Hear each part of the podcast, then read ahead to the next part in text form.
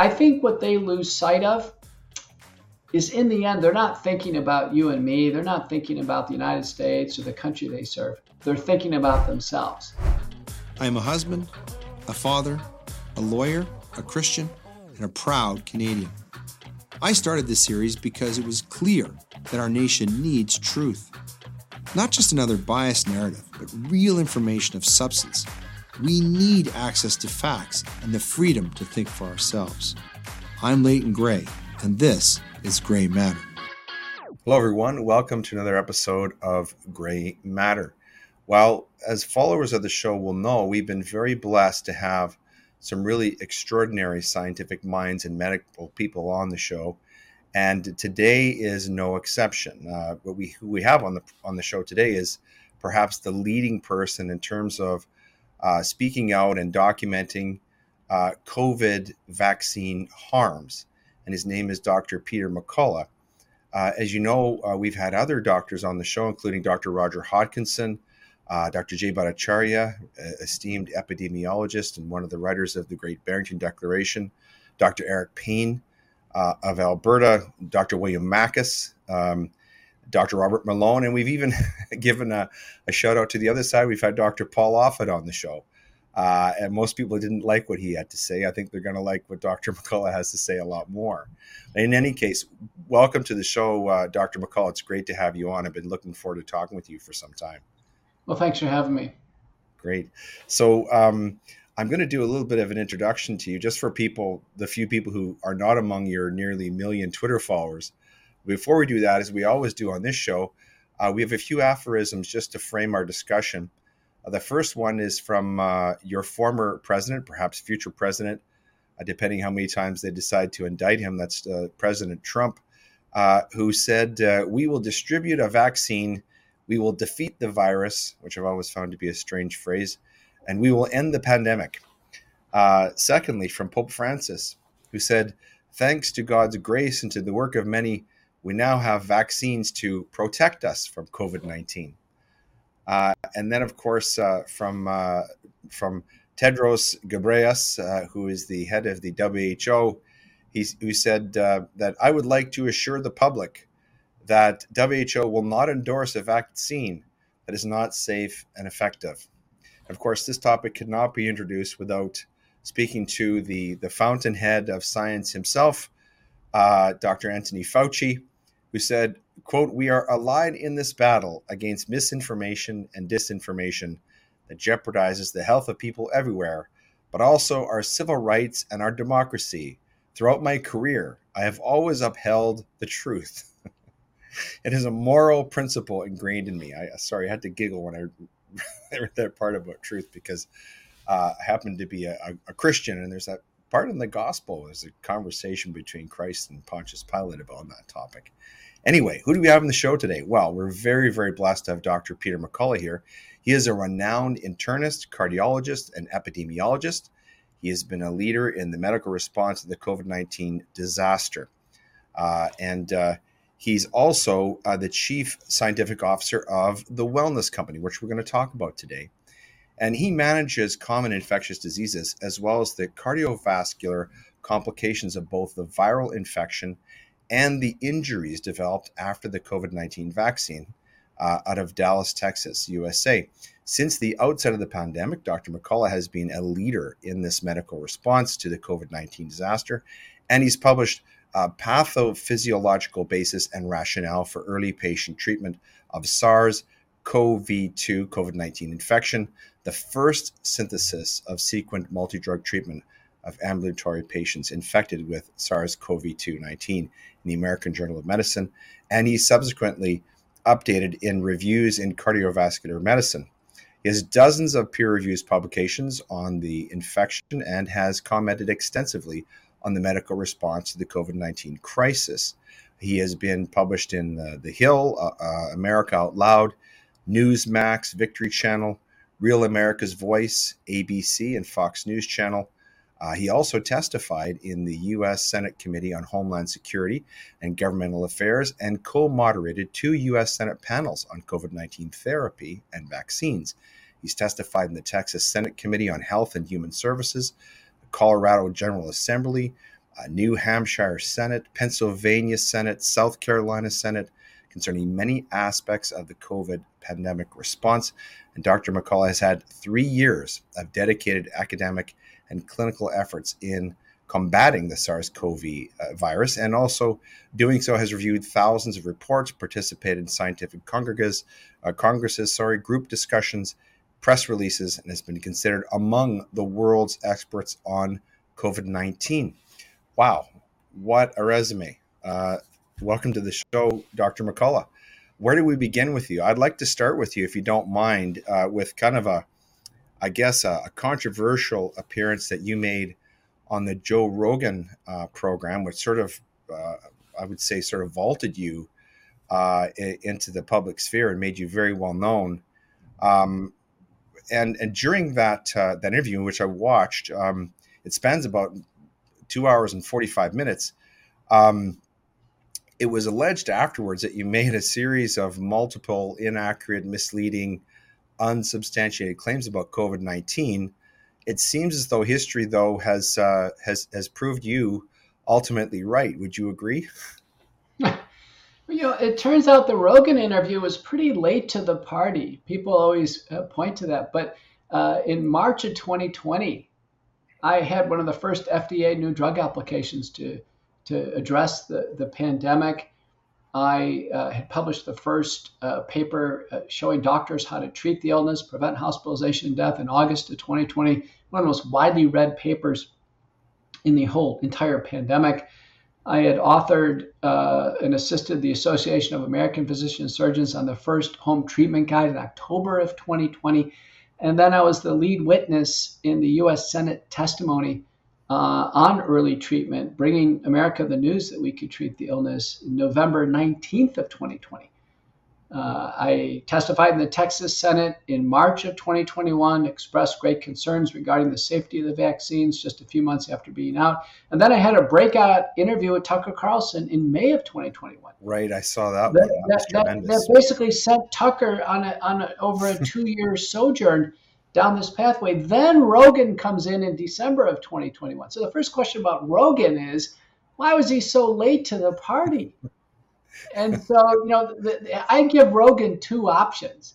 I said either he's just asleep at the wheel, he doesn't know what's going on, or he was afraid. Yeah. And it, I don't know which one it was. I can just tell you when I finished with Rogan, he looked like, uh, you know, he looked like he, he needed a change uh, in clothes or something. He, he, he, looked like he's scared to death of what's going to happen. I, I told the Spotify producers, I said, listen, I'm bringing all the data, bringing all my slides, I show all Spotify producers the, you know, when I finished with Rogan, it set all the records he's ever had in his show. He eclipsed Elon Musk, went all the way up to, to Spotify, uh, Neil Young, uh, Prince Harry, uh, President Biden, Jen Psaki in the White House. I messaged Jen Psaki. I said, listen, if there's any problems with anything I said, I said, I'd be happy to come and review all the safety data with the president. Mm-hmm. Oh, no, no, it's not needed. Uh, no, uh, uh, the problem's with Rogan, not with you. You know, our transcript came out on this. You know that you know the number one term we talked about was monoclonal antibodies, safe and effective, Operation Warp Speed. No one had anything to say about that interview outside it was spot on. Now, the one uh, interesting aspect of it is the interview with Rogan occurred on December 8th of 2021. The right. CDC broke the news on December 10th, 2021. Two days later, that the Omicron variant broke through natural immunity. And uh, people said, well, you can't get it twice. I said, that was true with the prior variants. And that night, I went on national TV, I addressed the nation, and I told on Fox News, I said, listen, the virus has changed and you can get it a second time, so get ready. So uh, you know, I've been spot on all the way through. You just made a whole series of comments regarding former President Trump and Tedros and all these people saying all these things which are regrettable, right? Yeah. Yeah. Could you find a single regrettable thing that I've said?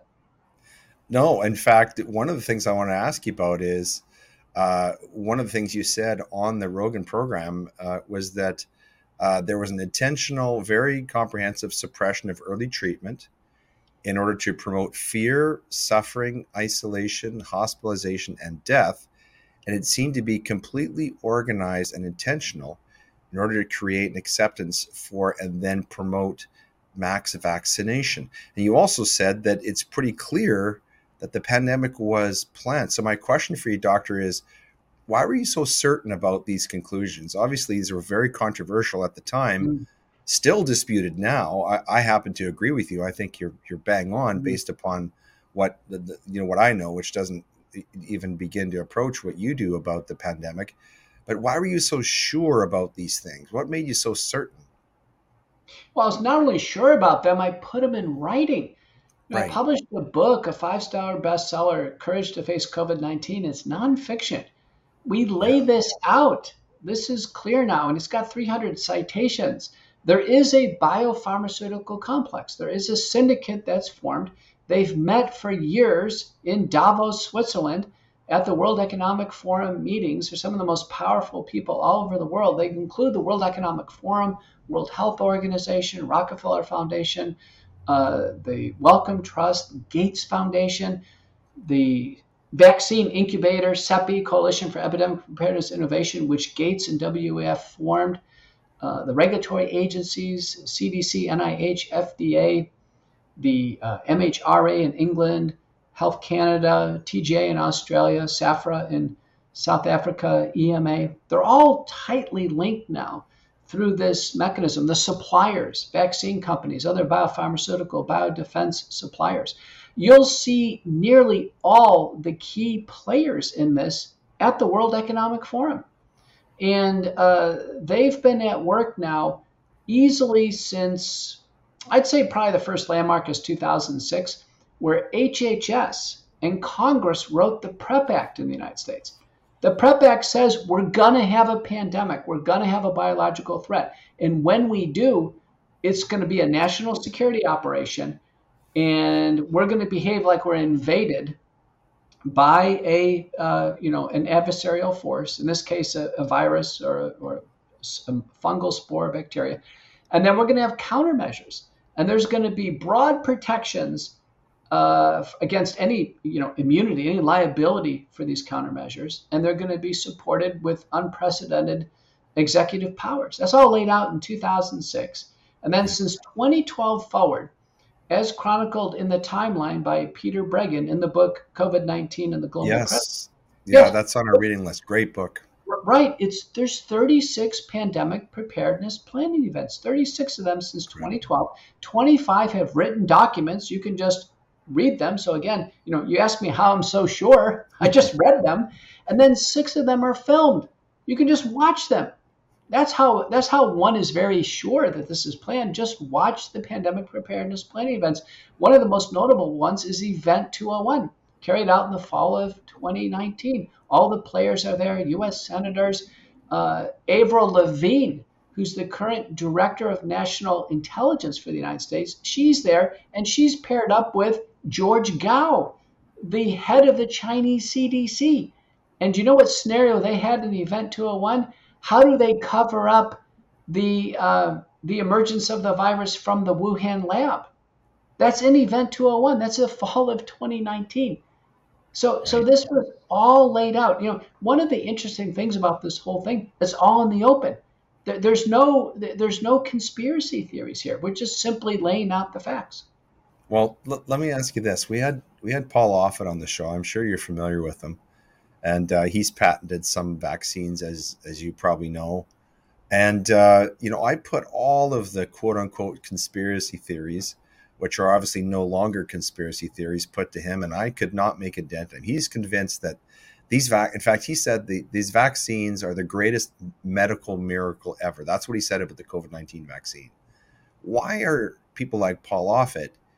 So certain that they are right and you are wrong? Is could it be that they are that captured uh, by this uh, biomedical?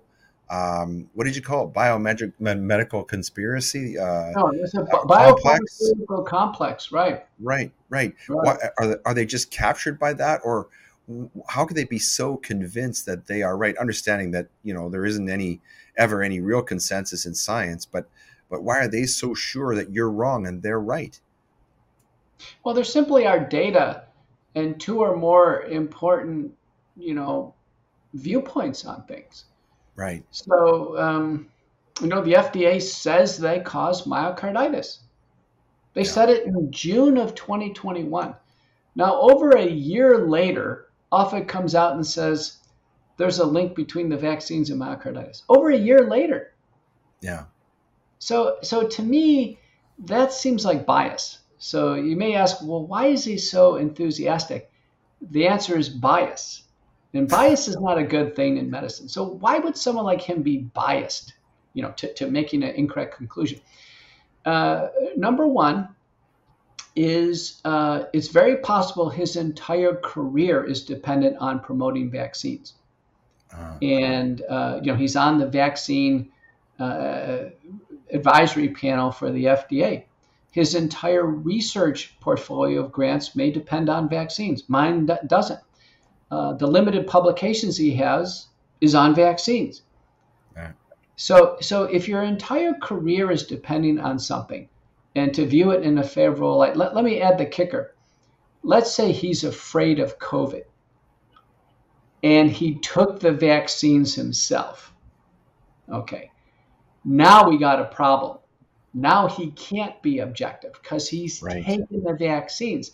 So as the vaccines, you know, roll out and we're seeing blood clots and heart damage and neurologic damage and stroke and all these problems, you can imagine the sheer terror that's in his mind.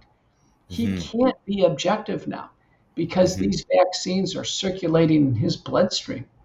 Yeah. Yeah. That and that that problem is probably not particular to him that probably applies to a great many millions of people who have taken these vaccines and are sort of walking around in disbelief. Uh, one of the toughest things to get people to do is to admit that they made a mistake or that they went wrong or that they've been duped. And that that may be part of the reason why all the, as you say, all this data is out there, and yet there's still so much, let, let us call it resistance to the to the truth. Would you agree with that assessment? It's true. I think the only people who can give a fair assessment of this is people whose careers are not dependent on vaccines and people who didn't take the shots. They're the only ones that can give an uh, uh, unbiased opinion. Uh, well, you know, it, I got my like, hand up then. it, well, do, you know what I mean? It's like, um, uh, let's say I'm trying to give an opinion on a pacemaker. Well, if I got yeah. the pacemaker installed, I'm not going to be objective about it right? I mean, I got to believe that pacemaker is, is doing a good thing in my chest. So, you know, this is a simple form of bias. You'll see it a lot when you talk to people in general. Like, let's say you talk to people at work or at church or school, and they'll say, you know what, I don't want to talk about it. You, will say, listen, I'm kind of concerned about all the people, you know, dying after the vaccines. I don't want to talk about it. That's a signal that they probably took the shots themselves. Uh, you know, if someone is following the government schedule, they're on their seventh shot right now. Do you know any public figure that's come out and said they took seven shots? No. No, no. not even President Trump, not Biden, not Harris, not Trudeau. No one has said they've taken seven shots. Not even Offit has said he's taken seven shots. Why? Well, you know, one of the people who appears to have taken the shots, and this is a very high profile person that uh, that uh, that apparently you've been working with is the famous actor Jamie Foxx, Uh, and it, it, appears that uh, it was reported that he's asked you for advice about his own health, that he suffered uh, a very, ser- very severe series of health problems re- uh, connected to the vaccines. Are you at liberty to talk about that case a little bit? Because I know this is one that's very topical because he has many millions of, of fans. Jamie's a great guy. He sought me out. We had a conversation back in December of 2021. He wanted to take pictures, and which is true. I've met a lot of celebrities. You know, I've had Eric Clapton came over to my house. I just a lot of people have wanted to get to know me, and that's all great. But you know, Jamie clearly knew the risks of the vaccines. I don't know what happened to him firsthand, but Hollywood reporter AJ Benza, close to the circumstances, said that you know Jamie you know, after I had talked to him, uh, was looking at a movie, and uh, they forced him to take the shot, and that he's suffered some form of a stroke. Uh, he literally didn't talk to anybody for months. He uh, emerged. Uh, he looked very sick, very pale. He lost all his muscle mass. He said he had tubes in him. Uh, I presume that's a feeding tube and a tracheostomy tube, which would happen in a devastating stroke. Uh, you know, I tweeted out to him and his family, said, "Hey, praying for you. You know, I hope you held strong on what we talked about."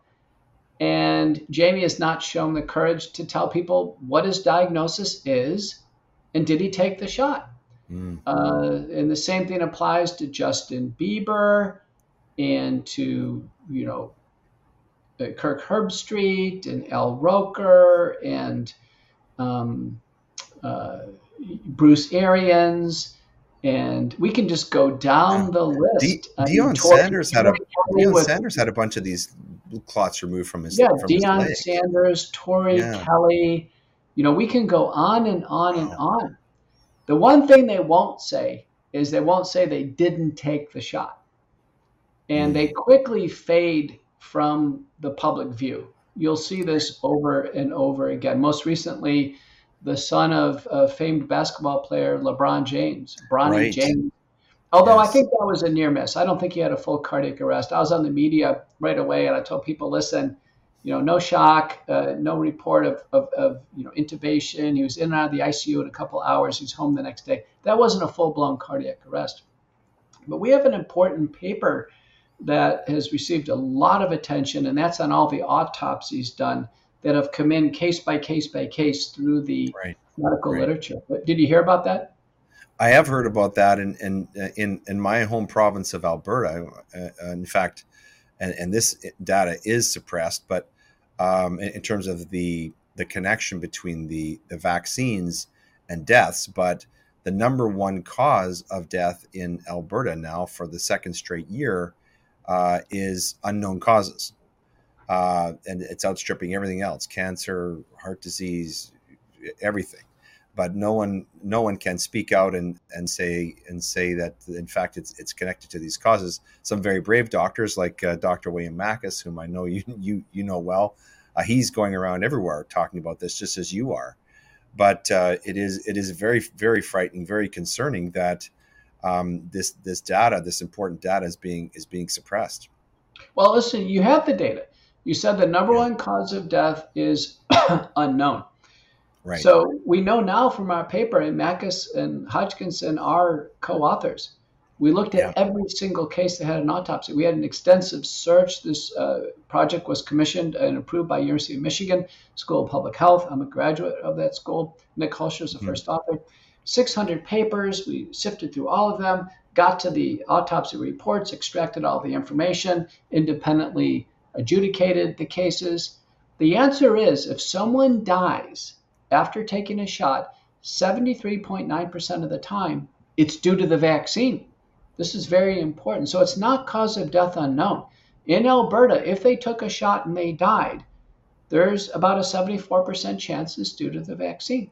Now, before COVID, Death in Alberta, as it were everyone else, was always known. And death is in, in Western societies is 40% due to known heart disease, 40% known cancer. It means we know the diagnosis ahead of time. And then 20% other obvious causes motor vehicle accident, suicide, homicide, drug overdose. Very few cases are unknown. So I can tell you it's not unknown in Alberta.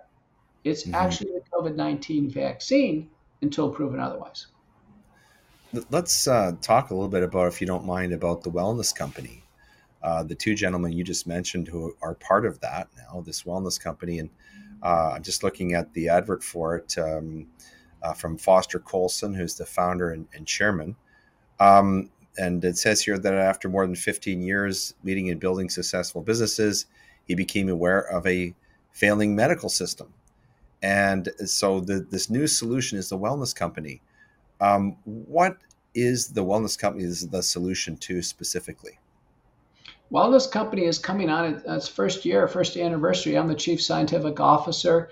I serve in a part-time role. I advise the company, but uh, it was the brainchild of e-commerce juggernaut uh, you know, really incredible family, the Coulson family out of British Columbia. You know, Coulson right. Aviation, they make some of the fastest planes in the world.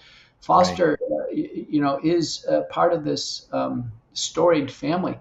And uh, he approached me and uh, other key leaders. We said we need to do this. we created a virtual healthcare company, and it's real.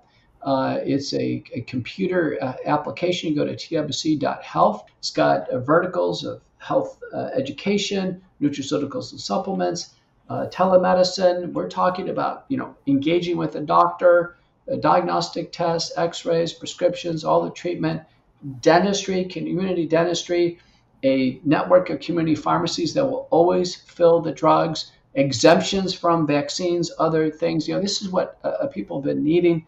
Uh, the Canadian division, led by uh, Hodkinson, Makis, and others, uh, now uh, you know in business, and uh, it's going to go worldwide. I can tell you right now, wellness companies recruiting some of the top people in the world. It's incredibly popular. United States is less than ten dollars a month to be a member, and all the products very affordable. Physician visits are very affordable. I think they're sixty dollars or less, and it's twenty four by seven. Uh, it's really a terrific service. Uh, a lot of people have it as a backup. They have the regular doctor, but they have right. wellness company as a backup. And it's open to anyone. Anyone who wants to to to uh, access these services, they just need to uh, visit the website and follow the menus, and and they'll be led to to people within their area if they need a particular, uh, like a home visit. But there's also a lot of uh, information there and services that are available online as well, right? That's true. A lot available online. You know, one of the key products is called Spike Support.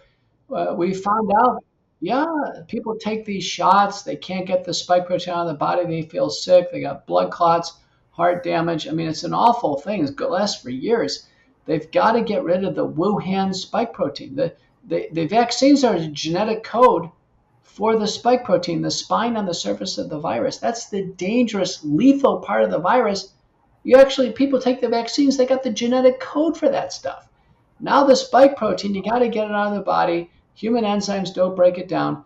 Uh, spike support is based on nattokinase. That's a Japanese innovation.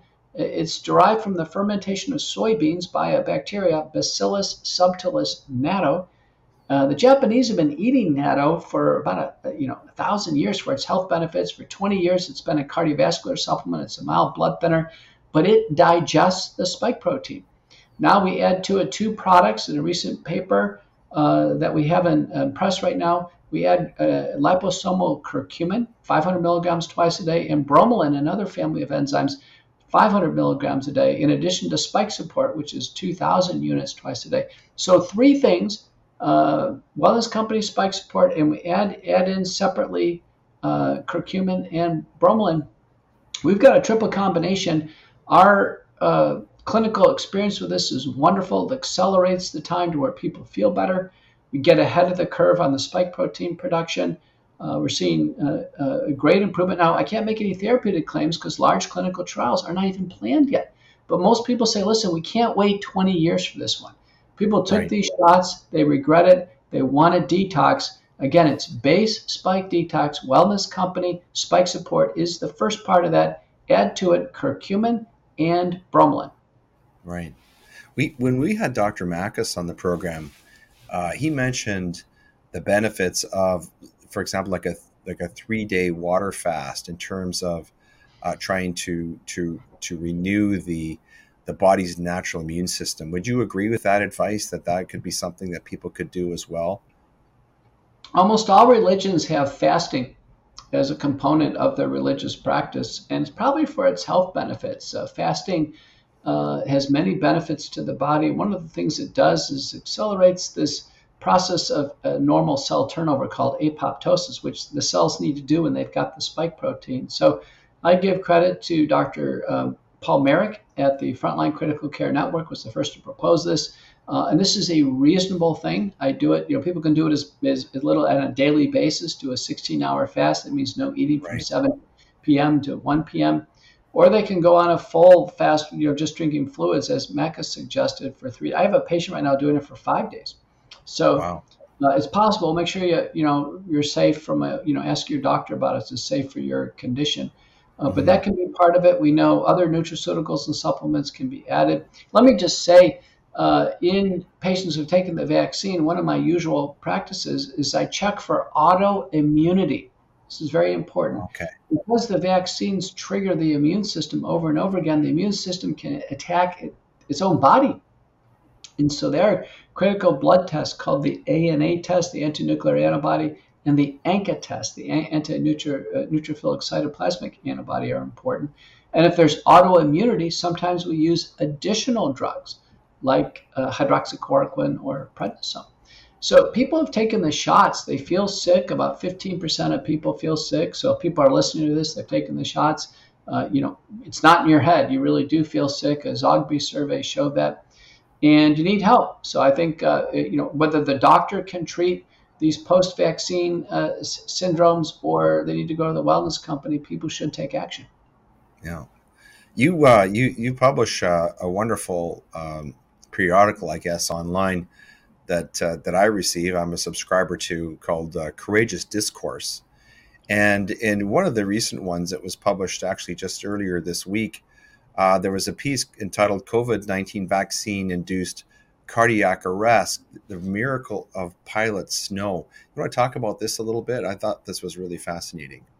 Tremendous case. I got a chance to meet Bob Snow, a captain for American Airlines he took the Johnson Johnson shot against his will in the fall of uh, 2021, and then a few months later suffers a cardiac arrest just as he pulls up an American Airlines jet to the jetway uh, in DFW Airport here in Dallas. And let me tell you, there's hundreds of people on this plane. If he would have had a cardiac arrest, you know, 10 minutes earlier, it would have been just a total disaster during the landing. And by the believe it or not, by the grace of God and, and good luck, uh, you know, I asked him, I said, was there a doctor there to shock you? He goes, no. He goes, I went out. He goes, literally, it was lights out. And it turned out when they called 911, the paramedics were at the gate next door dealing with some older lady who was having some medical. So they literally just were over there, lickety split. They got the paddles on, they defibrillated him, uh, took him three shocks they got him back. He didn't suffer any neurologic damage. And then from the hospital where they took him to, was right by the airport. He said, "Look, this is what the vaccine did to me." And he's right. It was a vaccine-induced uh, cardiac arrest. He uh, uh, had a defibrillator placed, and he had a unique type of defibrillator. And I show it in the Substack if anybody's interested. It doesn't go into the heart itself. It doesn't go into the blood vessels. It literally sits below the pectoralis muscle and it senses the heart. It simply would shock if he had another cardiac arrest. And I, I learned that you know he can do all kinds of physical activities, and uh, unlike a typical patient with an ICD. And uh, I imagine Nick uh, Iwuchukwu, who um, is a USC player who had a cardiac arrest probably after the vaccine last year for USC basketball. He has a defibrillator in place, and he's back on the team. And now his teammate Bronny James just had a near miss cardiac arrest right. on USC. So USC ought to be pretty used to these cardiac arrests. And I wonder if the players now who are taking the vaccine and suffering cardiac arrest, if they survive, if they're going to get these subcutaneous ICDs and be able to go back and play. Particularly, I wonder if Damar Hamlin has one. Right. Um, this uh, this link between the COVID 19 shot and heart inflammation.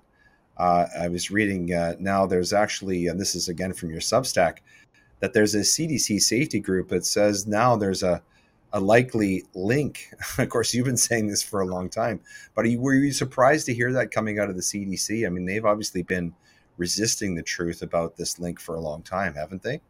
They're pretty late to the party. You know, I point out that the FDA on their open meeting slides, of which Paul Offit, by the way, was there, Verbeck, uh, October 22nd of 2020, they have on their slide that they expect to see myocarditis. This is October uh, of 2020. It's expected that they're going to see it. It's on their slides. So when the FDA comes out with an official warning in Jan- in June of 2021 that the vaccines cause myocarditis, every single medical college, every single medical system, every single sports league should have paid attention to the warning. And so for the CDC to come out a year later and say, well, maybe there's a link, well, wait a minute, the FDA said they cause myocarditis.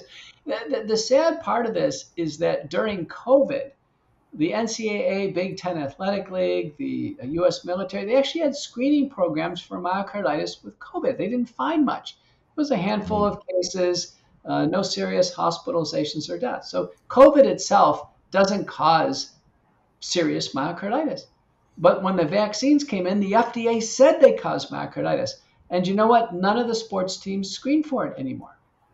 So if they were going to force the players to take the shots, they should have been screening them for myocarditis. The NFL uh, Players Association uh, didn't want the shots. The, the, NFL forced it on them after the NFL took money from the Biden administration HHS called COVID Community Corps money. They felt obligated to force it on the players. Well, if they're going to force a vaccine on athletes that causes myocarditis, and that started August of 2021, they should have had myocarditis screening. Yeah. I mean, I can tell you as a cardiologist, when there's heart inflammation, we can't let the players exercise because the, the, the surge of adrenaline will trigger a cardiac arrest. We knew that long before COVID. So, um, you know, the case in point that's the saddest case so far is Oscar Cabrera Adames. I don't know if you're following this case, but yes, I read a, about this one. Yeah, mm-hmm. he's, a, he's a, European Foreign League um, basketball player. He takes the shots, has myocarditis, and he has a cardiac arrest on the floor. Face down. He just face plants. He's in full cardiac arrest. They resuscitate him. He survives. And then he tweets out that he has myocarditis due to the vaccine. So this is now there's complete transparency. While he's trying to return and then he's on a treadmill in a health center outside the United States, and he has a full cardiac arrest and he dies on the treadmill. Oh my goodness! So that's yeah. just two years after vaccine-induced myocarditis. That case really, really scared me. Now right. pilots know his ICD has not gone off. That's great. Hopefully, the US USC player Nick Iwuchukwu, hopefully his um, ICD didn't go off. Hopefully. Damar Hamlin has one but who plays for the Buffalo Bills. But the ICDs are there for a reason. And I can tell you, Adames did not have an ICD, otherwise, it would have saved him. When we had uh, Dr. Hodkinson on the show, he he mentioned that the boosters actually make it worse because they increase the the amount of the spike protein that's in the body. And and I I was uh, noting on another uh, piece that you published recently on this uh, Swiss pro, uh, prospective cohort study demonstrating the frequent heart damage after Moderna mRNA 1273 boosters. So is, is, that accurate that that actually people should stay away from if people have taken let's say the first two shots they should stay away from these boosters because which with each booster it actually will increase their risk of, of suffering from this uh, heart inflammation? It's true. Well, first there's a paper by Mansanguan from uh, uh, Bangkok, Thailand, showing that uh, with the second shot, uh, children ages 13 to 18, there's about a 2.3% rate of myocarditis or heart damage. Now, this paper by Buergin and colleagues from Switzerland, 777 women, who are uh, largely women who are nurses, uh, they take the third shot of Moderna, and now the rate of heart damage is 2.8% and two of them actually met a, a, a, classification that probably was myocarditis. They didn't actually do MRIs and check on everybody, but um, this is really disturbing. Myocarditis is common. It looks like it gets worse with each shot. What people need to know is if they tolerated the first two shots fine, they shouldn't go out and get a third one. Sooner right. or later, their number is going to be called up. I haven't seen a single player come out and say they took seven shots. We again, you and I can't think of anybody. I think people know in their minds that these aren't safe. If these were if these were the elixir of life, everyone would be coming out telling you they're on their seventh shot. Even President Biden won't do that. Mm-hmm. Why won't he come out and say he's on his seventh shot? I think everybody tacitly now understands they're not safe. They're regretful. They're humiliated. They are, um, I think, honestly, I think they're guilty and they yeah. know that their public statements and actions have harmed others. Speaking of Joe Biden, uh, you published a piece uh, expressing concern about public servants like Joe Biden, uh, McConnell, who I, I, saw that that really sad uh, video of him suffering. It looks like a, a stroke or something while he was in front of the podium, and of course Dianne Feinstein, who are mental and physical uh, you know decline, you joke that you should set, you should set up a, a clinic in in Washington D.C. but but uh, but you did express se- serious concern about this that having these these people who are who are quite elderly in public service is probably not a really good idea. Is that right? It's true. You, you know, most of these elderly people, you know, they, what Biden, uh, McConnell, and Feinstein have in common, they, they each are on their six or served six terms in the U.S. Senate, six years each. Biden was yeah. a two-term vice president, now a one-term president. Yeah. I mean, that's a long period of time of yeah. service. I think what they lose sight of is in the end, they're not thinking about you and me. They're not thinking about the United States or the country they serve. They're thinking about themselves. Right. And they're thinking about the legacy that they're going to leave. They're not behaving like they're employees that they report to us, like they're civil servants. Mm-hmm. They're behaving like they're royalty, that they're kings or queens or what have you. I, I think mm-hmm. that's the problem with longstanding public service is they start to lose sight of the public. And to make matters worse, when people get old, they lose insight. They actually don't right. realize that they're not as strong and they're not mentally competent. All of, you know, anybody listening to this who's in our age group can think of a senior citizen in their circles where they lost insight. Right. Right. So if you and I were on a program like this and I just froze for 30 seconds without blinking, without saying a word, you know, I'd be going to the hospital, you know, yeah. thinking it's a stroke or it's a uh, it's a petit mal seizure or hypoglycemia. I mean, there's a long list of serious things. And that's what I said. I was called on national TV. I was on Fox News, and I, I told America, I said, listen, I see this in my practice. Uh, these, you know, these are serious events. And you know, look at Biden. Biden has moderate cognitive dysfunction. You can tell. He has motor weakness. He's fallen multiple times, as many senior citizens do. You know, soon he's going to risk a hip fracture. We've seen yeah. this over and over again. He's fallen on a bicycle right on his hip. I mean, uh, it, you know, it, it, you can see the risks uh, that are right there. Look at Mitch McConnell. Mitch McConnell mm-hmm. fell in March. He's the House Minority Leader. He fell in March. He's hospitalized with broken ribs and a concussion. Now, four months later, he has this frozen spell. T- to me, it looked most likely like a petit mal seizure, an absence seizure. Um, right. But very serious. And then look at Dianne Feinstein. Uh, she uh, uh, developed shingles, but the worst type of shingles, shingles meningoencephalitis. That means the shingles of varicella zoster virus invading the brain and the lining around the brain. And then it hits her seventh nerve on the right side, and it causes Ramsay Hunt syndrome. Ramsay mm-hmm. Hunt syndrome is the same vaccine syndrome that Justin Bieber has. She should give Justin Bieber a call, or vice versa you know, all three of these elderly people could have had their syndromes caused by or markedly worsened by COVID 19 vaccination. Mm-hmm. So, I mean, so, uh, Dr. McCullough, I'm going to ask you this only half jokingly.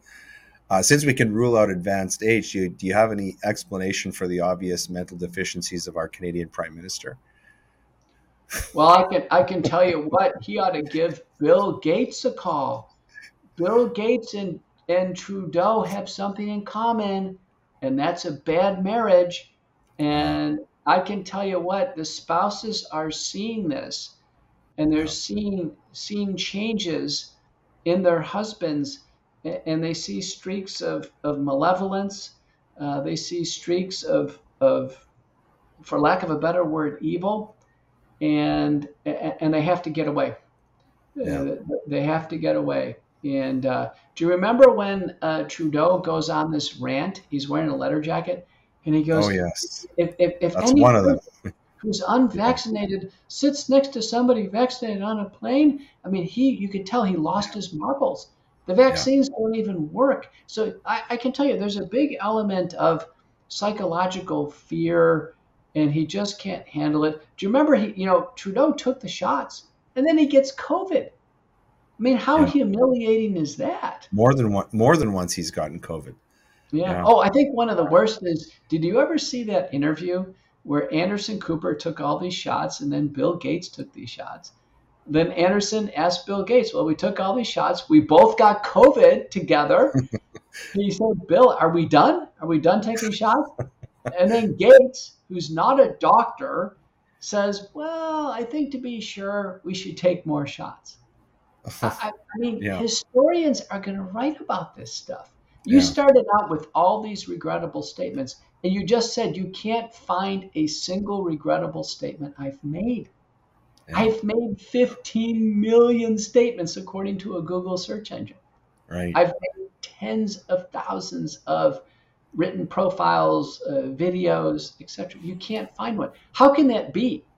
How, how could I have a flawless track record in my statements? And how can these other people make such giant, erroneous? Oh, may, may, maybe only one of you is committed to telling the truth. Um, and in that vein, you become somewhat involved in this connection between the medical, uh, you know, the medical world and and uh, constitutional freedom. And uh, there was a publication um, by your foundation. This is by uh, Mr. Leake, uh, but you've you've also been involved in in some litigation. You, you talked about a landmark lawsuit concerning wrongful death during pandemic hospitalization. So, is part of your work now sort of expanding out, not just from hardcore uh, research that you do and all your publications, but also getting involved in some of the the resulting uh, uh, lawsuits and litigation on behalf of people, for example, like Mr. Hartman, uh, whose whose son was killed, mm. who, who died because of vaccination. Is that part of what your work is is expanding out into now, or do you do you want to talk about that? Uh, sure. The McCullough Foundation is a, a big advance. Uh, it's fully 501c3 tax deductible donations. McCullough Foundation, uh, McCulloughFND.org. It does support uh, my legal a- efforts. I'm a, a, witness now, pro bono witness in over 100 cases. I'm a plaintiff or defendant in about 12. I was a highly sought after medical expert witness long before COVID. I was in some of the highest profile medical cases in the country, including intellectual property cases. So I know my way around the courtroom. Uh, uh I've uh, you know I'm involved in multiple Canadian cases at this point in time, and with my publication track record, I mean, who's going to challenge it? We've already kind of right. gone through that. I've already published more yeah. on COVID than anybody uh, that you're going to bring uh, up to you know to be a an opposing witness. And not only that, but I'm in practice. I've treated COVID patients. I published the first one to publish how to treat it. I'm publishing the first methods on how to treat the vaccine injuries. My track record's been flawless. People have tried to take different strikes against me. It hasn't worked. I just continue to cite the data like I did today. I know the facts. And I've been honest. I've been honest with America, Canada, uh, Canada, and the world on this. Yeah. So, Dr. McCullough, before you go, I just want to quickly mention a couple of your books. You mentioned one of them, The Courage to Face COVID 19. This is a book that was published uh, in May of last year. Uh, it's available on Amazon, anywhere that you buy books. Uh, uh and uh, this is uh, the story of doctors who developed a safe and effective early treatment for COVID 19 and their battle with the biopharmaceutical complex to, to suppress it. And there's a, there's a second book, which is The Next Wave is Brave. And that seems to be what you you were just talking about yeah. standing up for the you know standing up for medical freedom. This is a book you just published last fall uh, with some, with some other uh, authors. So I, I, just mentioned those in addition to the foundation. Uh, people are watching this, taking this in. Please check out those two books. I've read the first one. I haven't yet gotten to the next wave is brave, but I read the Courage to Face COVID nineteen. and It's just a brilliant book. Uh, really, really enhanced my understanding of some of the things that Dr. McCullough was talking about today.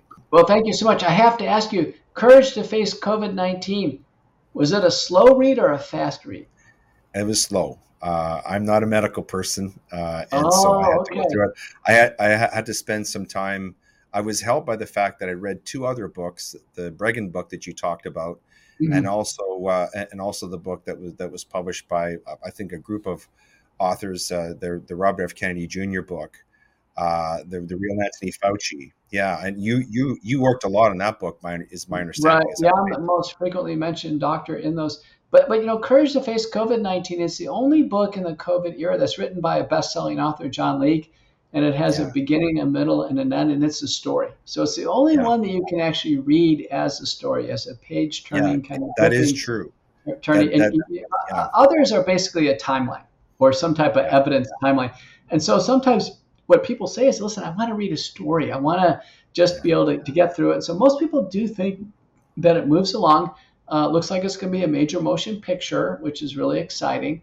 Oh, and um, yeah, it's going to be the only one that'll be a motion picture. So if, if people want to learn about what's going on, they want it in a, in a way that's going to be fun and pick it up and read. It's not a boring medical book. It's no, about it you know it's about it's about a real struggle. And I just want to encourage your audience, visit my personal website, Peter McCullough MD. That'll take you everywhere. I've got the top accounts on, on Twitter, Gettr, Truth Social, LinkedIn. McCullough Foundation, McCulloughFND.org. Uh, that will tell you the mission statement, all of our critical work on uh, on analysis, education, public policy in this legal uh, interface. I think we're going to go through a long justice phase now. Mm-hmm. And, and, you're going to see it. I think finally the attorneys will, will fire up. They're looking for the top top experts. You know, I'm very busy, as you mentioned. I've testified yes. in, in, so many state uh, venues now, and I, I, keep getting more and more requests. People say, "Listen, we, we can't have this happen again." Thank you, sir. It was, it was our pleasure having you as our special guest. Thank you so much Thank for having me.